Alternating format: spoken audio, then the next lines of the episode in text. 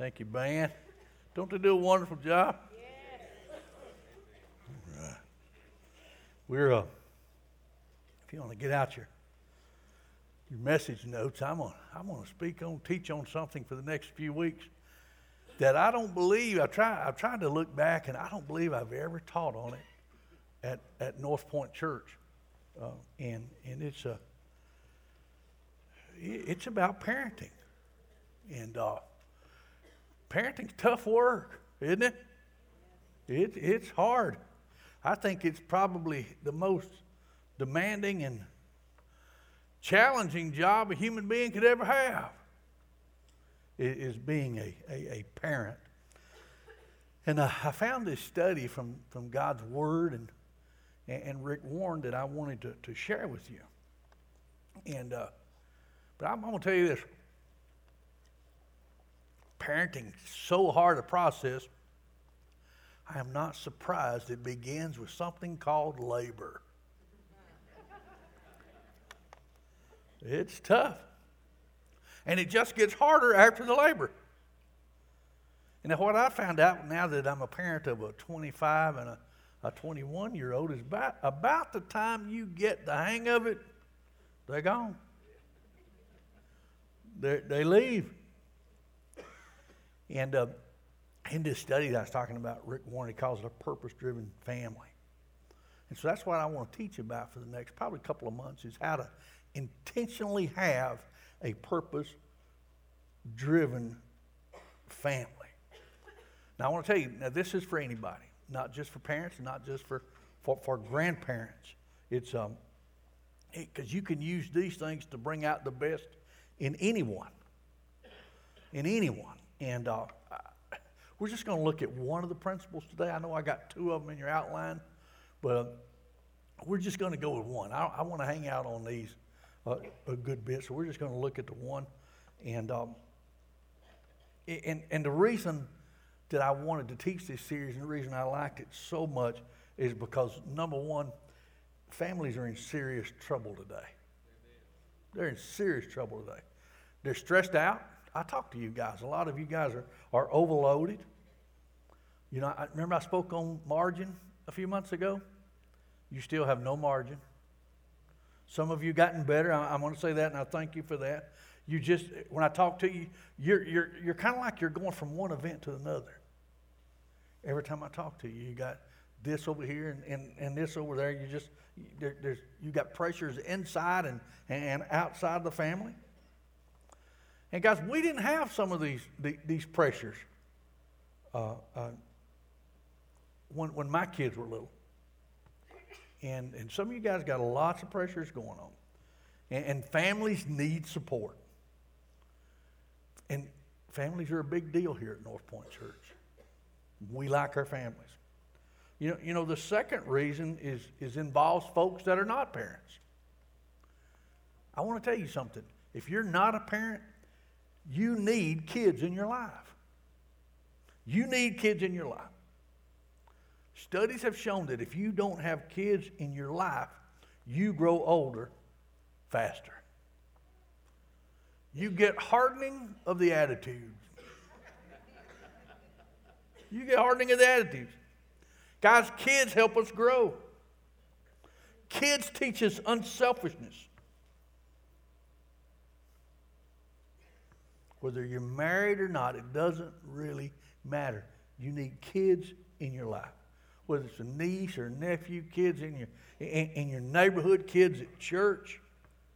Guys, you and me, we need multi generations in our life. Multi generations. If you're only hanging around with generations in, in, in your generation, in your circle, let me tell you what that is boring.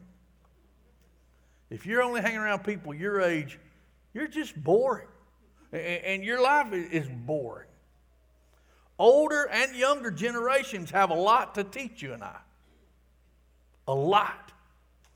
And the Bible tells us that there's at least five principles that bring out the best in somebody else.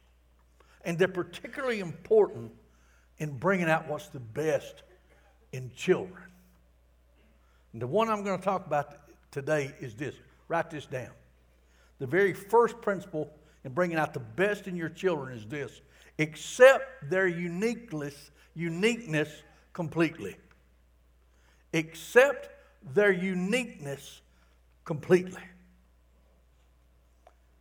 I've, I, I actually learned this from my wife, too. My wife has been a public school teacher for 20 something years, and, and, and I've watched. They, public school teachers get what they get sent, for lack of a better way to put it. And 30 kids are unique. Every one of them are unique. They're not cookie cutter, amen? And, and, and so we need to accept their uniqueness completely. You need to accept it. I need to accept it. This is the starting point for every one of us. Because when we can accept their uniqueness, uniqueness completely, it's recognizing their value. It's recognizing that child's individuality. Every child is different. And if you've got more than one raised under the same roof, y'all know what I'm talking about, don't you? They're different. They're different. Raised under the same roof. And if they're different, they got to be treated differently.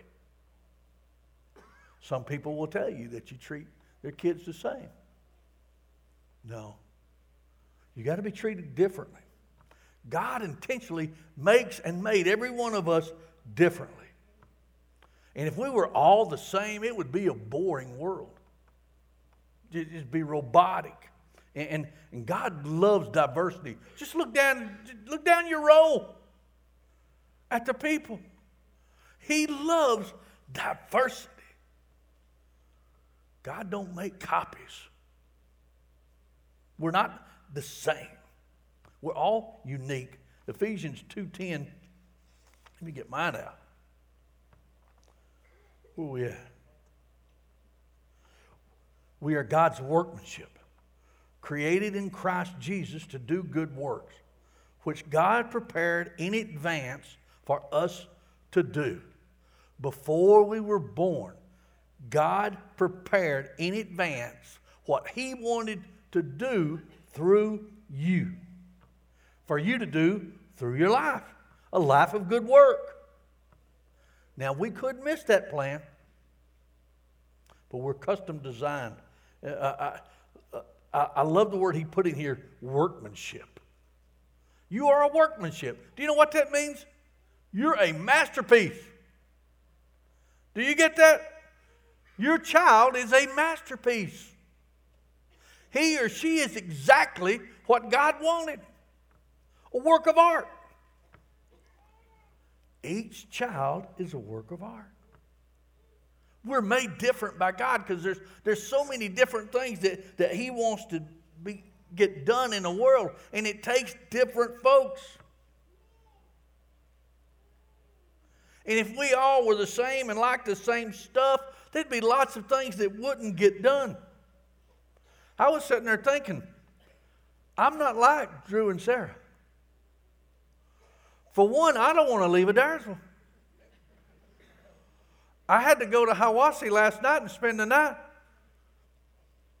And I've had folks ask me, Did you have a good time? No, I wanted to be home. I didn't even want to be in Hiawassee. The lake was nice, but I wanted to come home. I can't imagine me in Lebanon and nobody speaks Rockmart.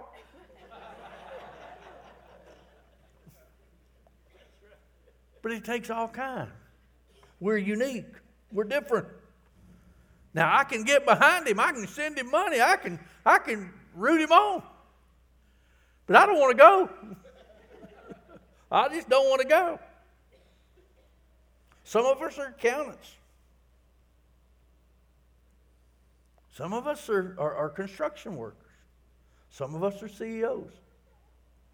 Some of us small business owners. 1 Corinthians 12, 6 says, God works through different people in different ways. Guys, in parenting, you cannot treat your kids all the same. You can't treat your kids all the same. It just doesn't work.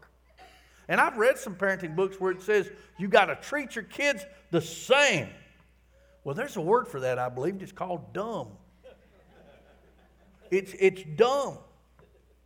Because what works with one kid doesn't work with another kid. We all react differently. Some kids, as I was growing up, responded to whoopings. I didn't. I wish my mom and dad would have found that out a lot earlier. I got a pile of them, but I didn't respond to it.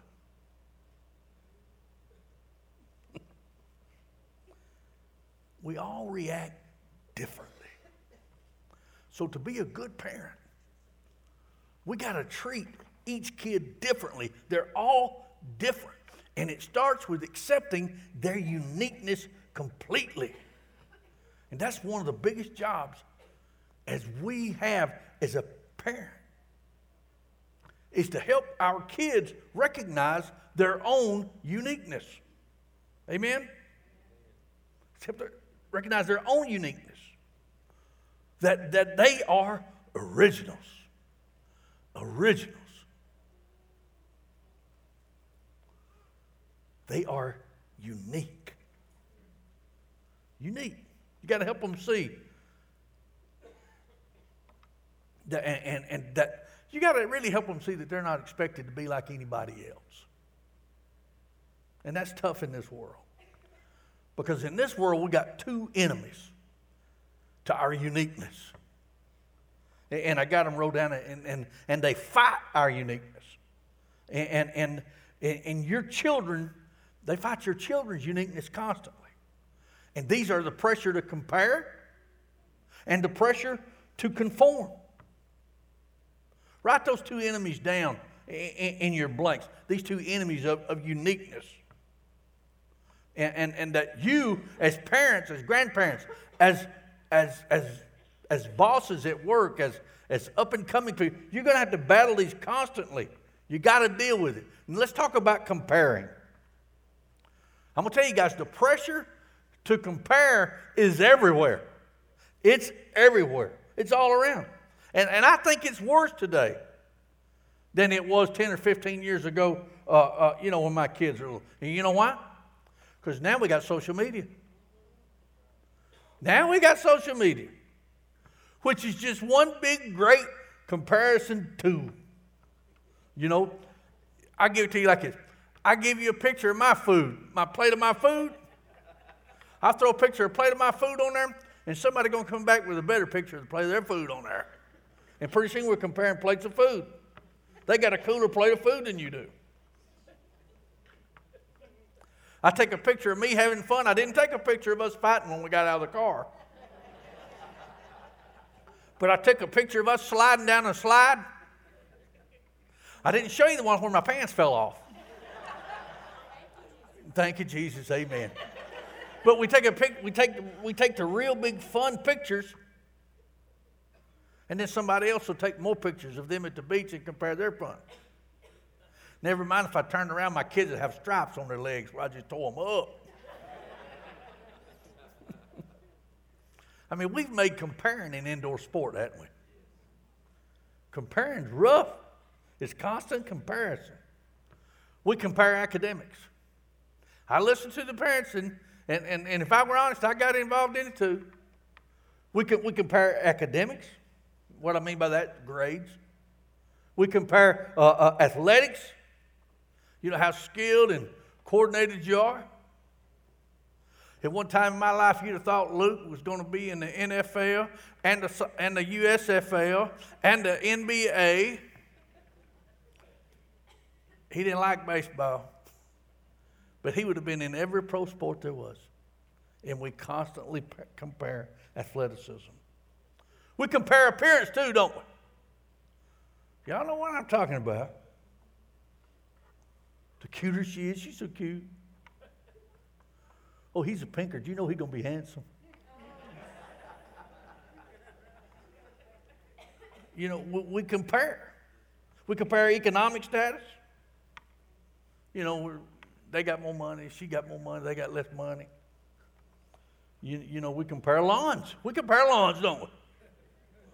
I'm t- you want to win, just compare yours to mine. Amen. I don't care. You know. If it just make you feel better, just come by, take a picture of mine, say, there's Jim's, there's mine. we compare popularity. We compare status. It's also one of the reasons I don't, even, I don't even like IQ tests. The more I find out about them, I don't like them because they're comparative. Because now we know that there are 11 or 12 different kinds of intelligence. And, and IQ tests just, just rate one kind of intelligence. So I, I don't like them, and that's mostly verbal intelligence. But what about mechanical intelligence? What about musical intelligence? What about athletic intelligence? Artistic, I got some of them wrote. Relational intelligence. What that means is just some people know how to get along with people better than others. And incidentally, that's the skill that CEOs hire more often. Amen? That's the one. Not, not the academics, but relational. It's how they get along. How, how can they motivate people? There's numeric intelligence. I mean, it goes on and on. I know over these 11 or 12, but IQ tests only do one. Guys, you can have a low IQ and still go out and build a successful business. Because you have a different kind of intelligence. So, what does God say about this idea of comparing? Uh, when, when He made us all unique. Look at 2 Corinthians 10 12. We do not dare to compare ourselves. It's what? It's foolish to compare. You and me, we need to understand this, and we need to teach our kids this that it is foolish to compare. You should never compare your kids to anybody else's kids. Amen? Guys, and I want to tell you a secret. You should never compare your wife to somebody else's wife. Amen? You know what? That's dumb too, ain't it? You'll find that out without me telling you. Amen?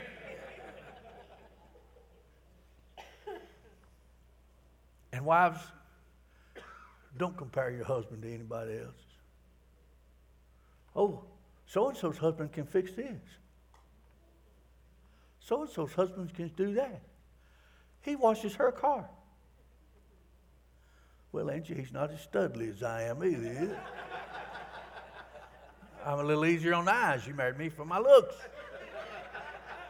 I'm simply ornamental purpose. but never compare your husbands. Never compare your job to anybody else's. Never compare. Because God says it's foolish. We're all unique. Galatians 6 4. Do your own work well, then you will have something to be proud of. But never compare yourself with others. Never compare yourself with others. Don't worry about what others are doing. Don't worry about keeping up. The Bible tells us there's only one legitimate kind of pride, and that's having the, done the best job that you could do do a good job. That's a legitimate kind of pride. But the moment you start comparing yourself to others, you've just sinned. You've just sinned. Don't compare. It's okay to be proud of a meal that you've just prepared. But when you begin to, to, to compare your meal to someone else's, you're just sinned and it's foolish. But we live in a society of comparison. Kids come home from school and they've compared their clothes to other kids' clothes. When I was growing up, some of you guys ain't gonna remember this, but everybody had Adidas shoes on. Everybody had Adidas. It seemed like except me. Well, there's four of us. Mama had four kids in five years. She couldn't afford a pair of Adidas shoes for every one of us. And if one couldn't get them, wasn't none getting them.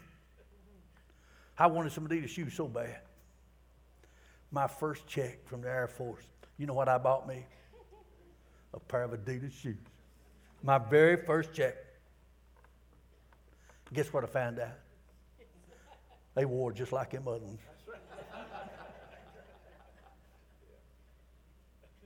I don't believe I've ever since bought another pair of Adidas since then. They wore just like the other ones. And I began to fit in with everybody else because I had a pair of Adidas shoes on. It was almost like I wasn't unique anymore. I was like everyone else. Which kind of leads into the other thing we fight as, as parents conforming. I was conforming. I had become part of the Adidas community. I was conforming. You know what conforming is basically? People pleasing. When you conform to the world, you're, you're, just, you're just people pleasing. And, and I'm going to tell you something when you're more worried about what other people think than what God thinks about you, you're conforming. You're conforming. Conforming is, is nothing but the pressure to be like someone else. I want to look like that. I want to look like that person on TV. But the Bible says that conforming is a trap. Proverbs says the fear of man is a snare. And, and the moment I start worrying about what other people think about me, I'm dead in the water. I'm trapped, I'm ineffective. And when I worry about what people think about me, people have become my God. People have become my God. Mm. And then they start molding and, and shaping my life. Guys, I want to let you in on a little secret. You don't need other people's approval to be happy. You are as happy as you choose to be. It's your choice. if you're not happy, blame yourself. Blame yourself. Happiness is a choice. You don't need other people's approval. Some of you are still trying, uh, uh, even today, to get your parents' approval, even if you're 50 something years old, 60 something years old. You're still trying to get your parents' approval. They may be dead now, and you're still trying to get their approval. You're still trying to prove yourself to them. Guys, you don't need it. You don't need their approval. You don't need it to, to live a happy, fulfilled life. You just don't need it to live a purpose driven life, to live a godly life, to live a successful life. So we got to stop teaching our kids to compare and to conform. It's dumb. It's dumb to keep on letting them compare and conform. Guys, here's, here's the thing I think start with compare. Because chances are, if you don't compare, then you don't conform. Start with compare. Romans 12, 2, uh, where am I at? says, Do not conform yourselves to the standards of this world, but let God transform you inwardly by changing how you think. By changing how you think.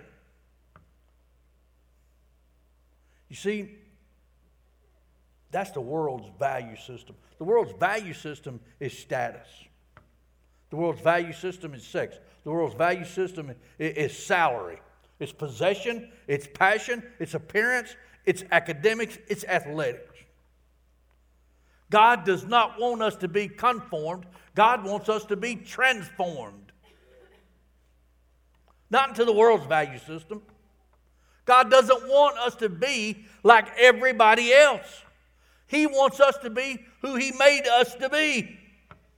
But here's the kicker, parents. Lots of times, often, parents want their kids to conform to the world standards as much as anybody else. You want your kids to be just like all the other kids. You don't want them to be left out. You don't want them to be different so you conform.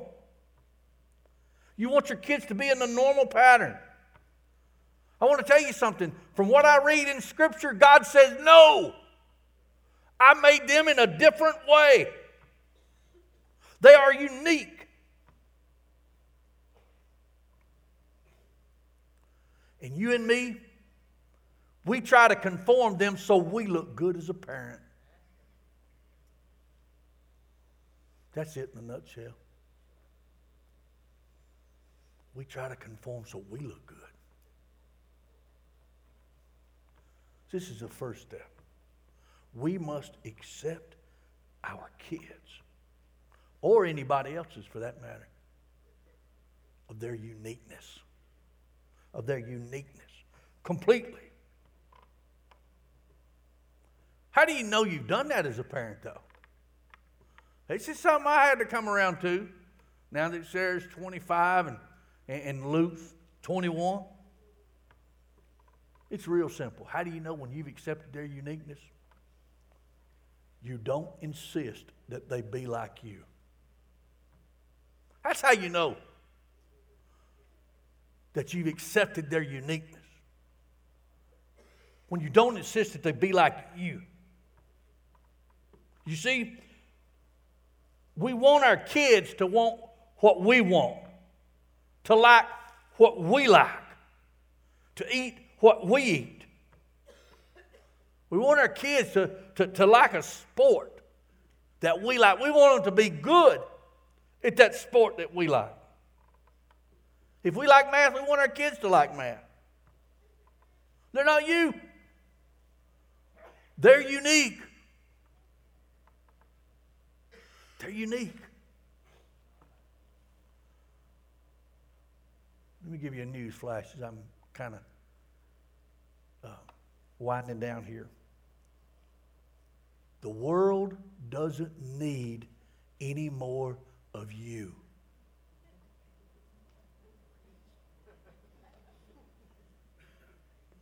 One was enough. Amen? One's enough. One's enough. God doesn't give you children to be mini me's. They're individuals. Conforming just, just doesn't come from peer groups. Conforming often comes from parents. 1 Corinthians 13 5. Do not conform yourselves to the standards of this world, but let God transform you inwardly by changing how you think. Changing how you think. If I really love my kids, I don't demand that they like what I like or do what I do. I let them be themselves. I let them be who God made them to be. Remember, I told you, dads, moms, one of the best things that you can do for your kids is to become interested in what they're interested in.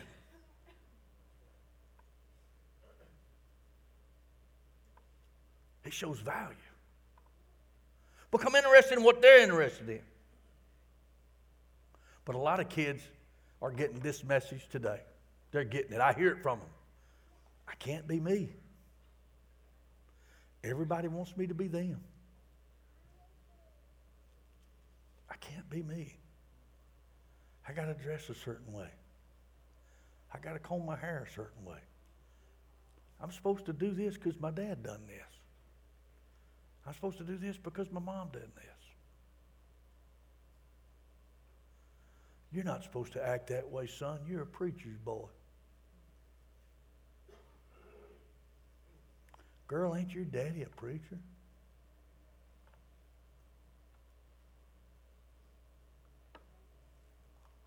I can't be me.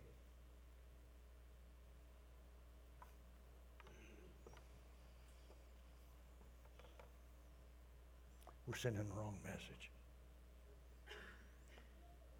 You get lost in someone else molding you. You get lost in somebody else trying to tell you that who you should be.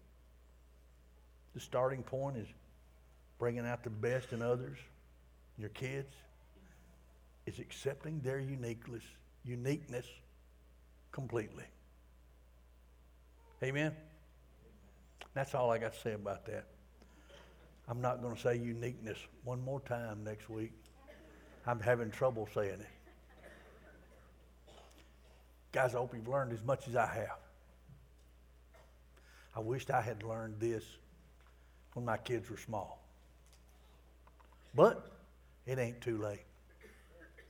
They're still alive and I'm still breathing. So I can still change. Amen? Accept them. Heavenly Father, Lord, I thank you for this day. I thank you for helping me accept my kids' uniqueness. I thank you for helping me understand, even if it was at a later age, that I need to encourage them to be who they are and be who you've created them to be. And, and Lord, on another note, help me to understand the folks that, that I work with are unique. They're different from me. Not worse, not better, just different. You created them to be that way. Help me to encourage them to be better folks and to serve you in the way that you've designed them. Lord, I love you. And it's in the mighty name of Jesus I pray. Amen.